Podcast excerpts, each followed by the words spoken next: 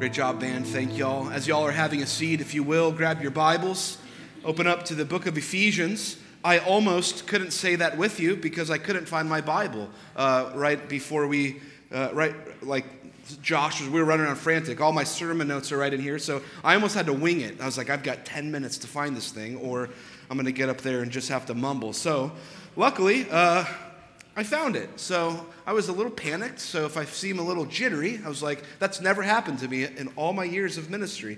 15 years, I've always had my notes with me. And so it almost happened today where I just, I was like, I, I won't know what to say. I'm there, I, don't, I got nothing. So by God's grace, I can say, open your Bibles with me to Ephesians chapter 4. Uh, we are continuing in our series in the book of Ephesians. If you are new with us, we want to say welcome. We're thrilled that you are here. Uh, kind of the meat and potatoes of what we do here at Providence North is we walk through books of the Bible, um, and we currently find ourselves walking through the book of Ephesians, Paul's letter to uh, this church. Uh, that was planted. And so he's writing a letter to encourage this church and to teach them a few things and to um, challenge them and to point them to Jesus in their walks in life. And so uh, the first part was just this perspective changing ideas about the glory of God, the goodness of God, the salvation of God.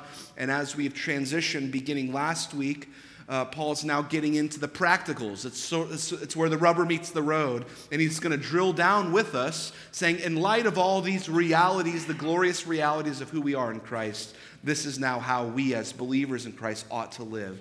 And so that's where we find ourselves Ephesians 4. We're going to be in 17 through 32. If you want to follow along, they'll be on the screen as well.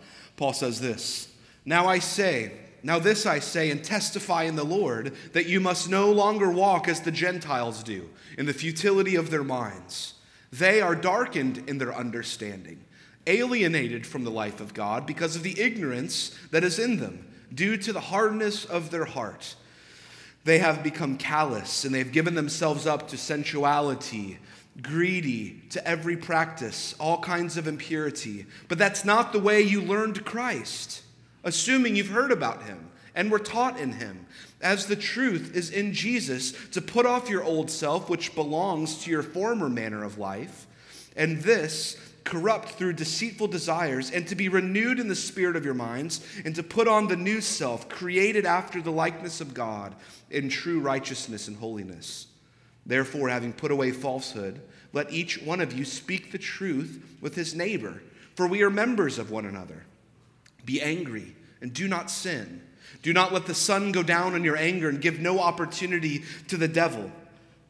Let the thief no longer steal, but rather let him labor, doing honest work with his own hands, so that he may have something to share with anyone in need. Let no corrupt talk come out of your mouths, but only such as good for the building up, as it fits the occasion, that it may give grace to those who hear. Do not grieve the Holy Spirit of God, by whom you were sealed for the day of redemption. Let all bitterness and wrath and anger and clamor and slander be put away from you, along with all malice. Be kind to one another, tender hearted, forgiving one another as God in Christ forgave you. So, today, what we're going to be talking about, what the Apostle Paul is going to paint for us this picture. There's some very hard things that he said in here, but he's doing this to paint a picture of what we once were to now what we are in Christ. And he's going to use this idea that the Apostle Paul uses a lot in his letter to churches this idea of putting, putting on something and taking off something. So, taking off and then putting on. He tells us in this text that this is what happens when you became a Christian that you put on an entirely new identity, that you put on an entirely new identity, right? And he's telling this to this church. He's telling this to this church in Ephesus. And he's asking them, he's saying, Remember your new identity. Remember who Christ has made you. Remember what he has done for you. And he's saying, in light of that, in light of the new identity that he's given to you, in light of Jesus that he's come for you, now he's going to say, now you're to live in light of that new reality. You're to live out this new identity. It's like um, in, in, in our world today. a soldier, a fireman, a policeman, or an astronaut. They've got these respected uniforms that we sort of see them in. And when you see them in that attire, when you see them in that dress, when they put on the uniform, when they put on the badge, it carries meaning and it carries weight. So when you see an officer, you have an idea of what their job is to entail, of what they are to do for you, how they are to uh, live, and how they're to operate, similarly to a fireman or a soldier. There's expectations that come and responsibilities that come with this new identity that you put on, right? And so we are also clothed, Paul is going to tell us, in the garments of Christ. We have put on Christ like a garment. We have placed him on us, right? He is now with us. He is a part of us. He's pressed into us. And now there is an expectation as those clothed in the garments of Christ of how we are to operate in the world that we find ourselves in. Right? The old saying, it's the clothes that makes the man, which isn't true at all physically, but it's true here spiritually, right? It is true here spiritually. In fact, it, uh, it's not true physically at all. Jesus, in fact, uh, highlights this in some very aggressive way uh, to the religious leaders at the time when Jesus comes on the scene. Jesus makes this observation. He, he even says things like this to, to those religious leaders. He says, You're all shiny and brightly dressed, and you look perfect on the outside, but he said, You're dead on the inside. Jesus says, You've put on Christ on a soul level. And so now you're to walk in the realities that He's already produced in your heart and in your mind. Right? The clothes of Christ change everything for us. When we put on Christ, we've received an entirely new identity. And Paul says, now we must live differently in light of it. It's not just a mental checklist. It's not just, okay, I did that long ago or I believed that once long ago, but our belief and faith produces something in us that we live our lives in this new reality. So he uses this putting off and putting on. He uses it in a lot of other places, all over the New Testament. Uh, Colossians, Paul says this You've put off the old self with its practices, and you've put on the new self. Colossians 3. Romans 13, let us cast off the works of darkness and put on the armor of light. Put on the Lord Jesus Christ. He says it again there. Galatians, he says it again. Galatians 3, he says, You are all sons of God through faith in Jesus Christ. For all of you were baptized into Christ. Listen to this and have clothed yourself with Christ. You have been clothed with Christ, Paul says. So, what we're talking about today, as Paul gets real practical with us, is wearing the garments of Christ, being clothed with Christ. So the first paragraph, when we, as we get into this, is sort of the doctrinal section. It's explaining our new identity. Paul gets uh, doctrinal here. The second paragraph is the very practical section. It's that almost list like um, section that he's going to get into, where he's going to tell us what we need to put off and therefore what we need to put on uh, it's almost too practical, right? You're like, oh man, that's sometimes tough to live in. And so that second part is going to be 18 through 32. So, this first section, we've got this idea that Paul gives us, and he says this in, in verses 17 through 19. He's basically going to say, don't live like the non Christians. Don't live like that. He begins with this strong, urgent exhortation. Listen to this. Now, this I say and testify in the Lord, that you must no longer walk as the Gentiles do. In other words, those that don't know Christ, those that are far from Christ, those who haven't heard of it. Uh, some translations uh, use the word insist rather than testify. I insist in the Lord, you must no longer walk in this manner. Paul's kind of fired up here. In light of all this other stuff that we've talked about, you've been sealed, you've been saved, you've been redeemed, you've been purchased, uh, you've been chosen before the foundation of the world. Now, you must no longer walk like this, like the world, like the rest of the world that doesn't know him. He's stressing it. He's saying, he's saying, church, don't live as if Jesus has not changed you. He's pleading with you. Don't just wake up and do the same thing you did yesterday as if Jesus is not an active reality in your life. As if he's not bearing down on you with his, the weight of glory that comes with our salvation. We're to conduct our lives in a manner that honors Christ. And he uses this word walk. He uses this a lot in the book of Ephesians. Now, it doesn't mean like you, it's not like a swagger, right? Like, oh, you gotta, Christians have a certain way we, right? It means how we live our lives. It's not like the unbelievers have this certain way of walking and Christians have another way of walking and it's kind of weird and everyone can tell, right? It's no, it's, it's a way of life. It's not your physical steps, it's your life and how you live and how God has is orchestrating uh, the things that you're to be involved in. It's the way, it's the conduct of our lives, is how we walk. It's our walk. Um, who remembers uh, the great song by Johnny Cash, Walk the Line? There was a movie made about it just not too long ago, right? Um, so it's, it's this similar idea. Johnny Cash, that was his very first number one song. Um, he wrote it uh, the story goes, he wrote it backstage right after being married as a pledge of devotion to his wife. And so he writes these words, these lyrics, just real simply Since you've been mine, I walk the line. Oh, I admit I'm a fool for you. Since you've been mine, I walk the line. That's Johnny Cash's way of saying, This is my devotion to you, my wife. I, am going to walk in a way uh, that shows that I'm yours, that you're mine. Walk the line. Paul is saying the same thing. He's saying, walk in a manner worthy of Christ. That's, what he's, that's how he began it last week in the beginning of 4. He's saying, since now we've been made new creations in Christ, we're to walk in a way that resembles Christ and honors this new relationship. Right? It's a life of devotion to our Savior that we want to.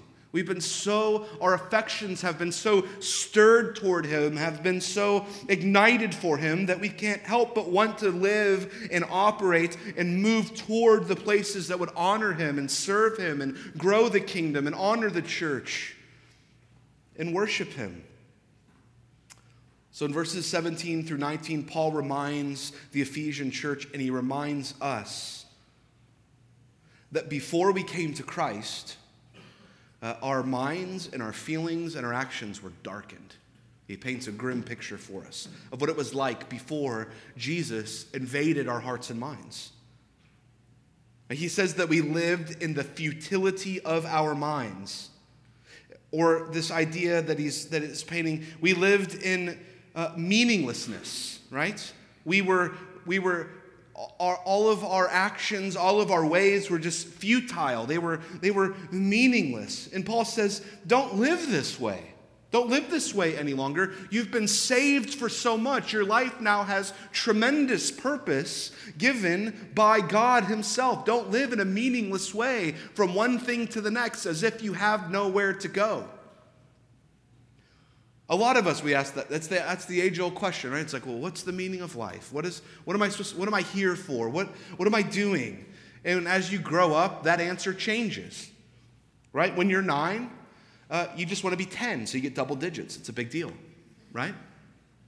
Uh, when you're 14, you just want to get to 16 so you can drive. You just, that's the goal. I'll have my freedom finally. I can get my driver's license. Maybe mom will let me borrow the car every now and again, or maybe I can save up enough to get my own car, or whatever it is. You're just, you just can't wait. And then when you're 16, then you get your license. You're like, then you're 16, you're like, oh, I can't wait to be 18.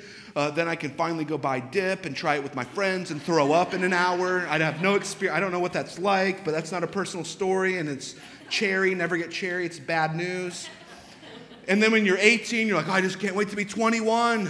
18's bearing me down. I can't wait to go buy a six pack. And then it'll finally arrive. And Paul says, don't live like that. It's just futile, it's meaningless from one thing to the next, from one thing to the next, from just, you're just kind of, it's like you're in a barrel and just kick down the hill, right? Oh, I can't wait for the next bump, and that'll be fun. We'll see what happens, right? He says, Don't live in this manner. Paul says, This is not what you were made for. So many of us are caught up in this way of living. We aim um, at silly things with our lives, with meaningless goals, and we just spend all of our days and all of our time and a lot of our resources just chasing them. Thinking, once I get that, then. We all have that. We all have this in our minds. Once I get blank, then I'll be blank. Whatever that is for you, insert whatever it is you're chasing into whatever outcome you think that, that will get you. Paul says this is a futile way of living. It's not bad to desire things or want things or to, you know, have goals in mind, but Paul's saying it's, that's not the meaning of life as a Christian. It's not just from one thing to the next. That's futility. And he goes on to say that you were also darkened in your understanding. Right? That's pretty bleak. Meaning we had no light. It was, it was blacked out. Sin produces a malfunction of our mind, one commentator said. And next, Paul addresses the heart. And he says that your heart was alienated from the life of God. Meaning that before Christ, we just we had no life apart from him. Yes, we had physical life, but there was no spiritual life. The sermon went out and nothing happened. The word of God was read and nothing stirred. Worship went up and nothing happened in you. The Bible was opened and nothing moved in you. And then he added that as non, a non believer, our hearts are hard. Right? It's like a bullet against a rock. It just, that nothing could penetrate it. The gospel went out, and our hearts seemed to just get harder. And he adds in verse 19, and they have become calloused.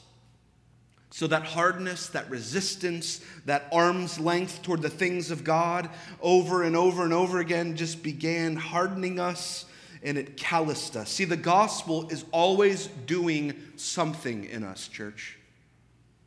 The gospel is always producing something. It's not static. It's not, the gospel is not neutral. It's producing something in us. It always is. It always has an effect. And so here's the danger, church hearing, hearing, and not responding and not responding, and hearing and hearing and hearing and hearing and hearing and not responding and not responding and not responding. And over time, our hearts become calloused. But Paul's going to make the pivot and he's going to say, But praise be to God who has broken through our hard and calloused hearts with the gospel. All those sermons that we rejected, all the Bible lessons that we ignored, all the resistance that we put up to the good news of grace, God and His grace has broken through. And Paul reminds this church don't return to that old way. Don't become calloused again. That's not who you are. Don't become hardened. That's not who you are. You're a different person.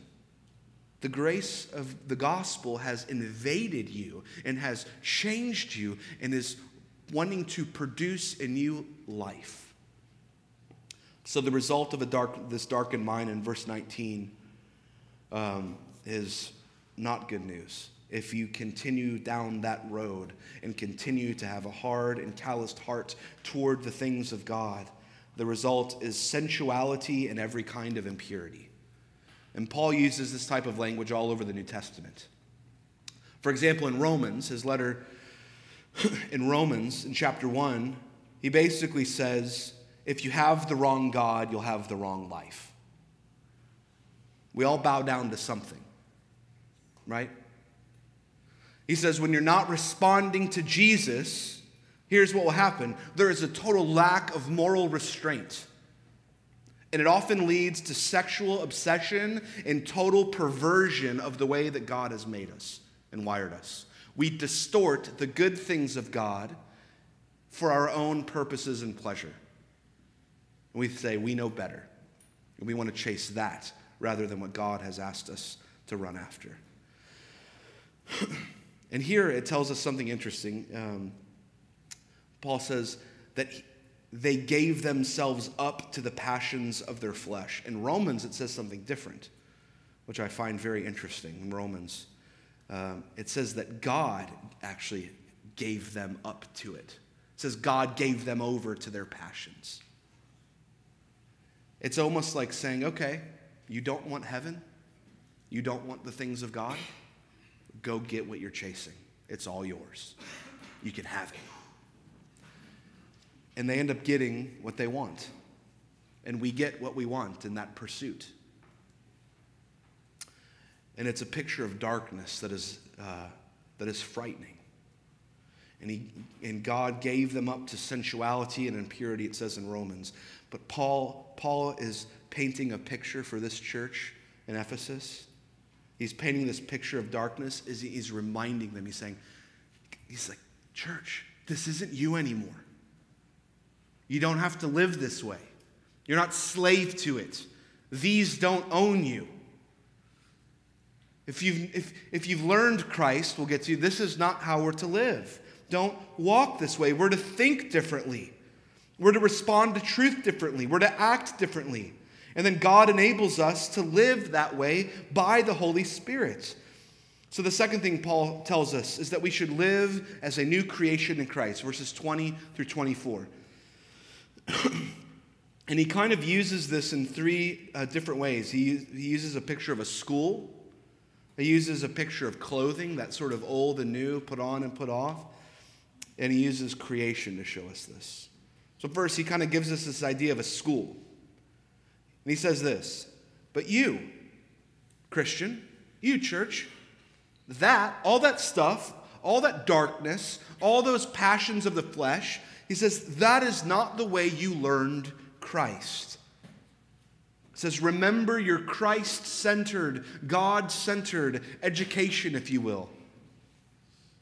It's not a formal education, but it's transformation. Remember, you were transformed by the renewing of your mind. This is not how you learned Christ.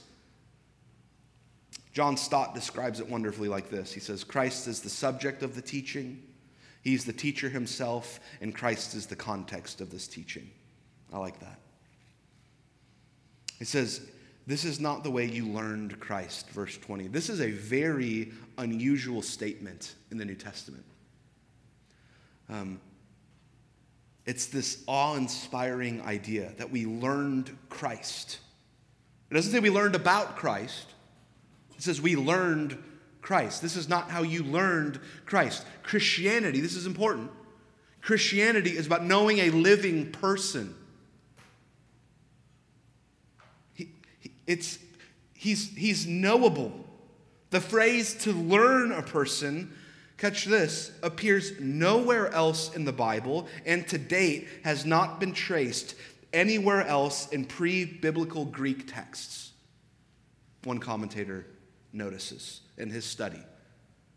To learn Christ, to learn a person, is found nowhere else in the Bible, and it's found nowhere else in any Greek texts that were written at the same time. This is essentially, Paul made up a new idea, Paul made up a new phrase. No one had ever written this down, no one had ever articulated a thought this way.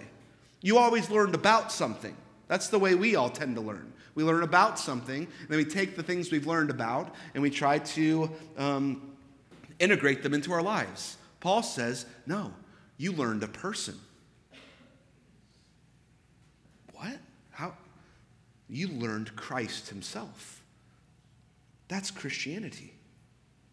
When you became a Christian, you didn't merely learn the teachings of Jesus and then check, I did it. You learned a person. It's relational language. You developed a relationship with the living Christ. He's no longer dead, he's alive. And so, my question this morning is Have you? You're sitting here this morning.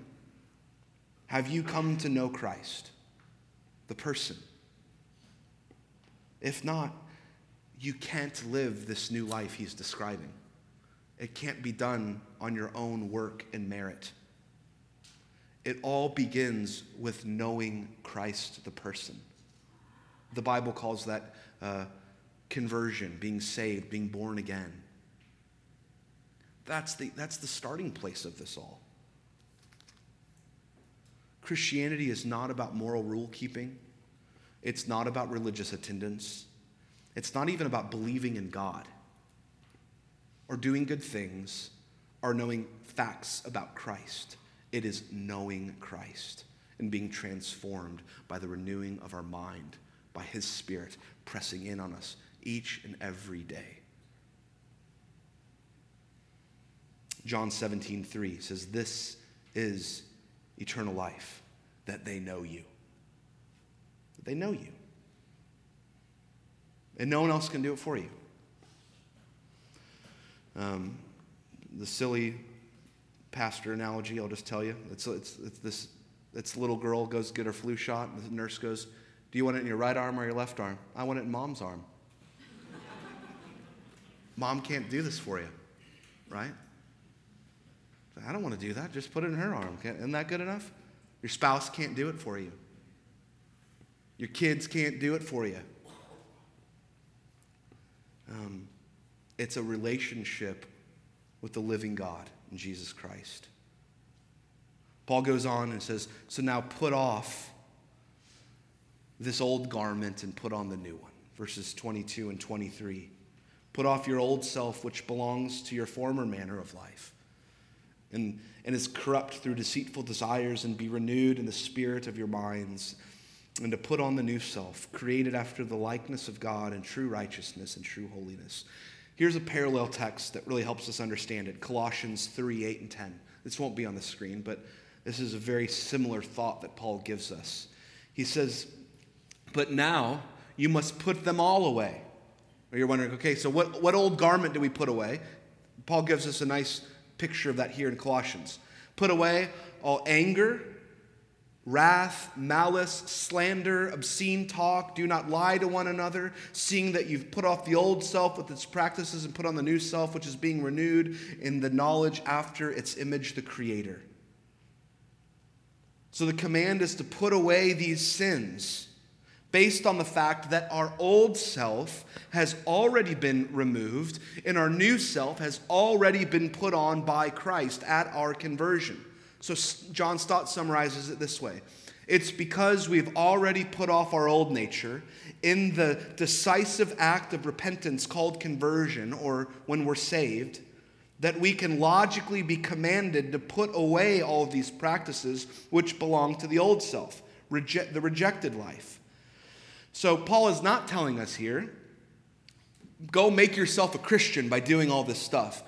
Jesus, in his grace, has already done this for you. So, you have now the power to put off the old self. You're no longer slaves to it, so you're able to. You put it off, and then you put on Christ as your new garment. Uh, when I was in college, uh, many guys in here will relate to me on this. Uh, if the couch was smelling a little grimy, you had too many friends over, the shoes were getting a little too sweaty, you just go buy some Febreze. Just douse the place in Febreze and then you're good to go, right? Some of you are like, I still do that, right? Um, this is not the picture Paul is painting for us. He's not saying, okay, make sure you show up every week and get your spray of Jesus that masks all the rotten stuff in your life and just put it on the outside, and then the world it will wear off, and you show up again and get more this, the next kind of jolt of Jesus. It's it's no that is gone. It's put off the old and put on the new. It's not a covering up. It's not a covering up. That's just religious practice. This is new life in Christ, Paul is explaining to us. You don't need to mask over something. And he goes on and he says, Put on the new self, created after the likeness of God in true righteousness and true holiness. He's saying all of this happens, this change happens by the power of God. By the very power of God. You can't just pick yourself up by the bootstraps. It's God has given you the ability because of his spirit and his life on you that now you can cast off the old. Um, any, any of you, anyone in here familiar with Bob Newhart? He was like a comedian back in the 70s. Maybe our, I think my generation's maybe more familiar with him in Elf. He was Papa Elf. Papa Elf, anyone?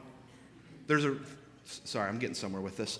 There was this really funny skit back in the 70s, and Bob Newhart plays this uh, counselor, and a lady walks in. He's kind of in his counseling office, and she walks in, and uh, she says, and he sits down and he says, uh, first he kind of lays out the stipulations. He goes, okay, um, here's the way I work. I charge $5. Um, my sessions last five minutes, and I don't make change.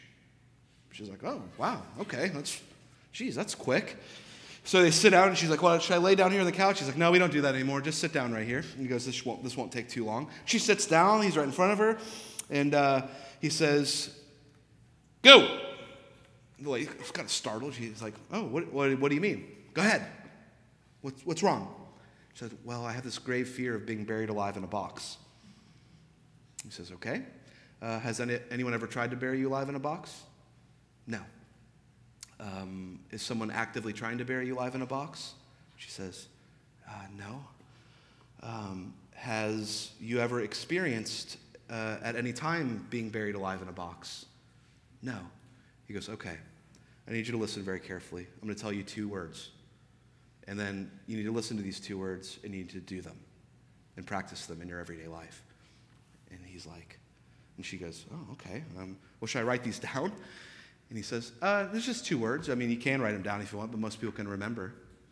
It's this great skit. He looks at her and he goes, Stop it! she, she just jumps. What? Stop it! Two words, stop it. And she's like startled. She's like, I don't understand. He's like, Why does everyone say that? Just stop it. And he goes on and on and on and on. This is not what Paul is commending. A lot of us are just like, Well, why can't I just stop it? It's an, by Christ and His grace, He gives us, we're not able to just stop it and be what we want to be on our own power. It's not just, it's not that way.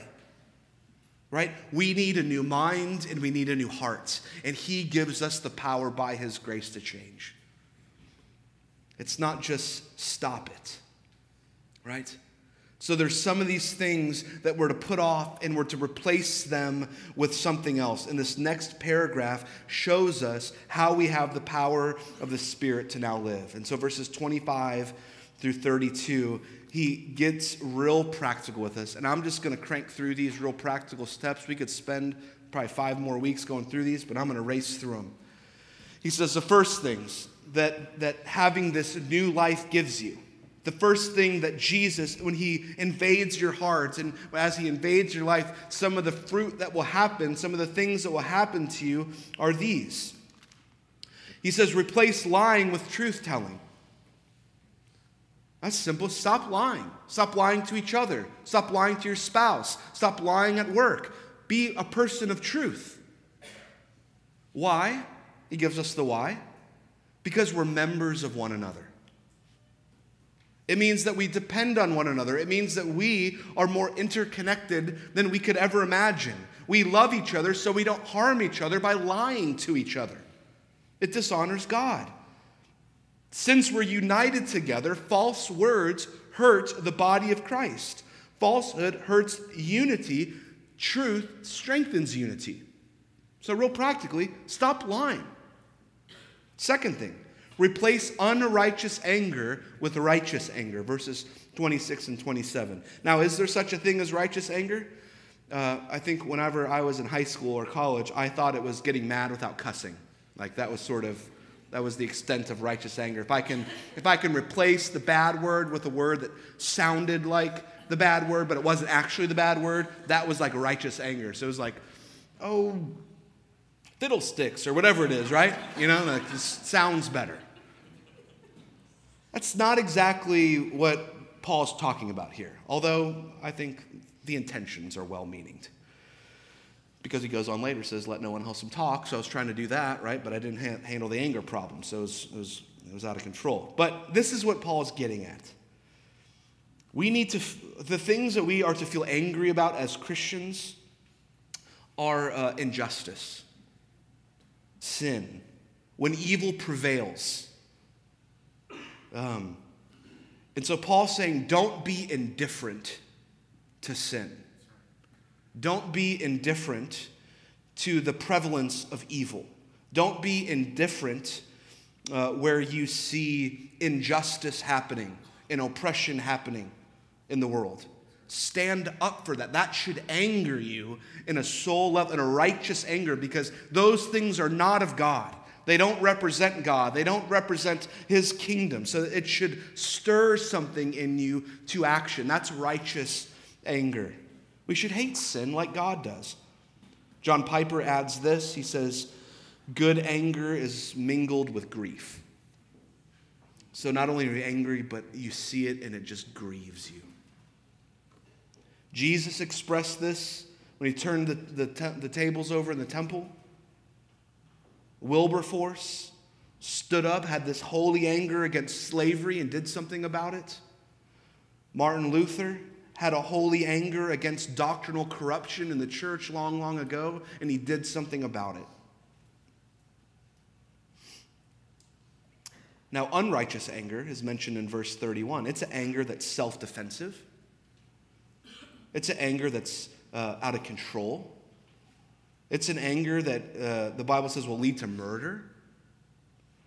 It leads to jealousy, it leads to envy, and it leads to a host of other things in our lives that are not productive and are not indicative of the life of Christ. And he says, Don't have unrighteous anger toward your brothers and sisters in the church. Don't have unrighteous anger toward your spouse. Don't have unrighteous anger toward your children. Third thing, he says, replace stealing with working and giving. This is kind of strange. What's, what's going right? Why did he mention this here? This is helpful. Well, some commentators believe that this Greco-Roman time there was a lot like a lot of the workers in that church were maybe seasonal workers, and there's just this culture of just kind of taking what, what you could get, right? But Paul reminds us, he says, hey, as believers, we need to do honest work. We were created for work, Genesis chapters 1 through 3. Work is a gift from God. To not want to work is a sinful desire. He's saying, don't be lazy. Don't try to get out of things. Don't try to steal to get ahead, right? He says, be honest, have integrity, even in the work that you are doing with your everyday. Jesus was a carpenter or a stonemason, right? Paul worked so he wouldn't be a burden on the church. Fourth thing he says replace corrupt talk with edifying talk, verse 29. The word corrupt means rotten, it means putrid, it could mean filthy. Uh, it's used elsewhere in the New Testament to, to, describe rotten fruit um, or rotten fish, even in Matthew 12. So, it, this, this type of fruit or this type of food that's rotten, that's putrid, that's filthy, it doesn't nourish, it makes you sick if you were to eat it. It comes from a diseased tree, it smells horribly, it's revolting. People want to go away from it, not toward it. And Paul says, Your words give evidence about who you are and what you're all about. If you are a new person, your words should be fruitful.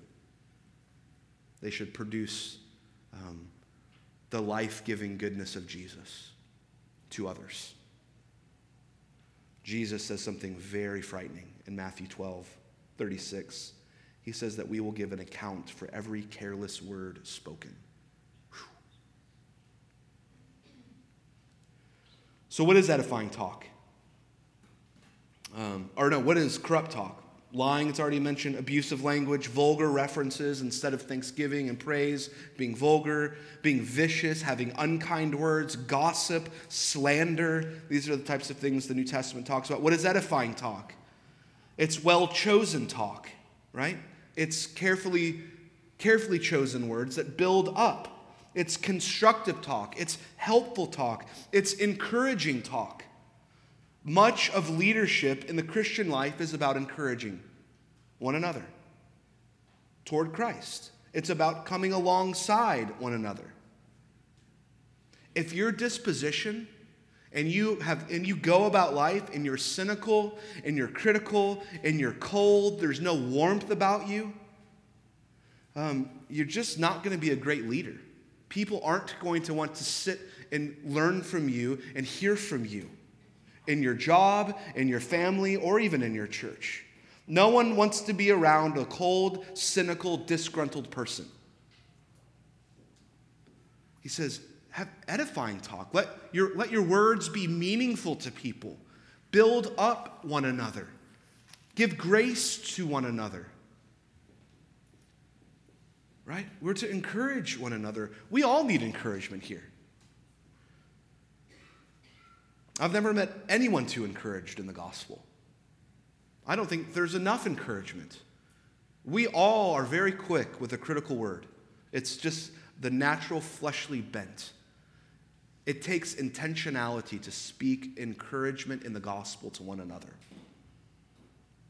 It's not, it's not stumbled, it's not something stumbled into.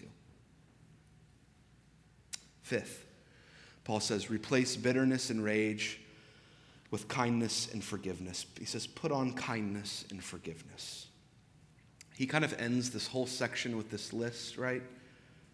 And uh, forgiveness is all about applying the gospel in our lives. Um, and, it, and it's not like this. It's, this is not the type of forgiveness we're talking about, that Paul's talking about. It's not, I'm going to forgive that person so I don't become bitter like that person who didn't forgive. That's selfish right? It's not it. it that, that actually shines a light back on you. I'm going to forgive this person. I'm going to be the bigger person, right? A lot of we, oh, I mean, I never struggle with this. Some of us might struggle with this, right? This is not what he's talking about. That makes yourself superior. I'm going to be the bigger person and forgive that person because they won't, and they're going to be bitter, and I'm going to be the forgiver. Uh, that's not the gospel centered forgiveness that Paul is describing here. He's saying, Christ has forgiven me in the gospel. And so now there is no one that I can't forgive. That's a different kind of forgiveness. That's about Christ, not about ourselves. And so, church, this morning, what I want us to do as we close, the band's going to come back up, and uh, we're going to respond by taking the Lord's Supper today in light of Christ who has given himself for us in light of the fact that Christ's blood was shed for us, that he went to the cross for us, that he's given us grace, he's given us this new life, we are now able to clothe ourselves with Christ because of the cross. It's not our own work. It's not of our own doing. It's not us picking ourselves up by the bootstraps. It's us, by the power of God through faith in Christ, that we're able to live in this. And so, what I want us to do is maybe spend some time uh, before you come take the Lord's Supper and just maybe ask that the Lord would maybe reveal some of these places that you're struggling in currently. Maybe He would reveal some of these places that you just, man, maybe sin has that old way of life, the old self, it just creeps in, it's dripped in over time. And pray that, pray that you would take that off and put on the new self by God's help through Christ. And communion is all about us as a church body, believers in Christ, coming forward and remembering Jesus, remembering what he's done for us.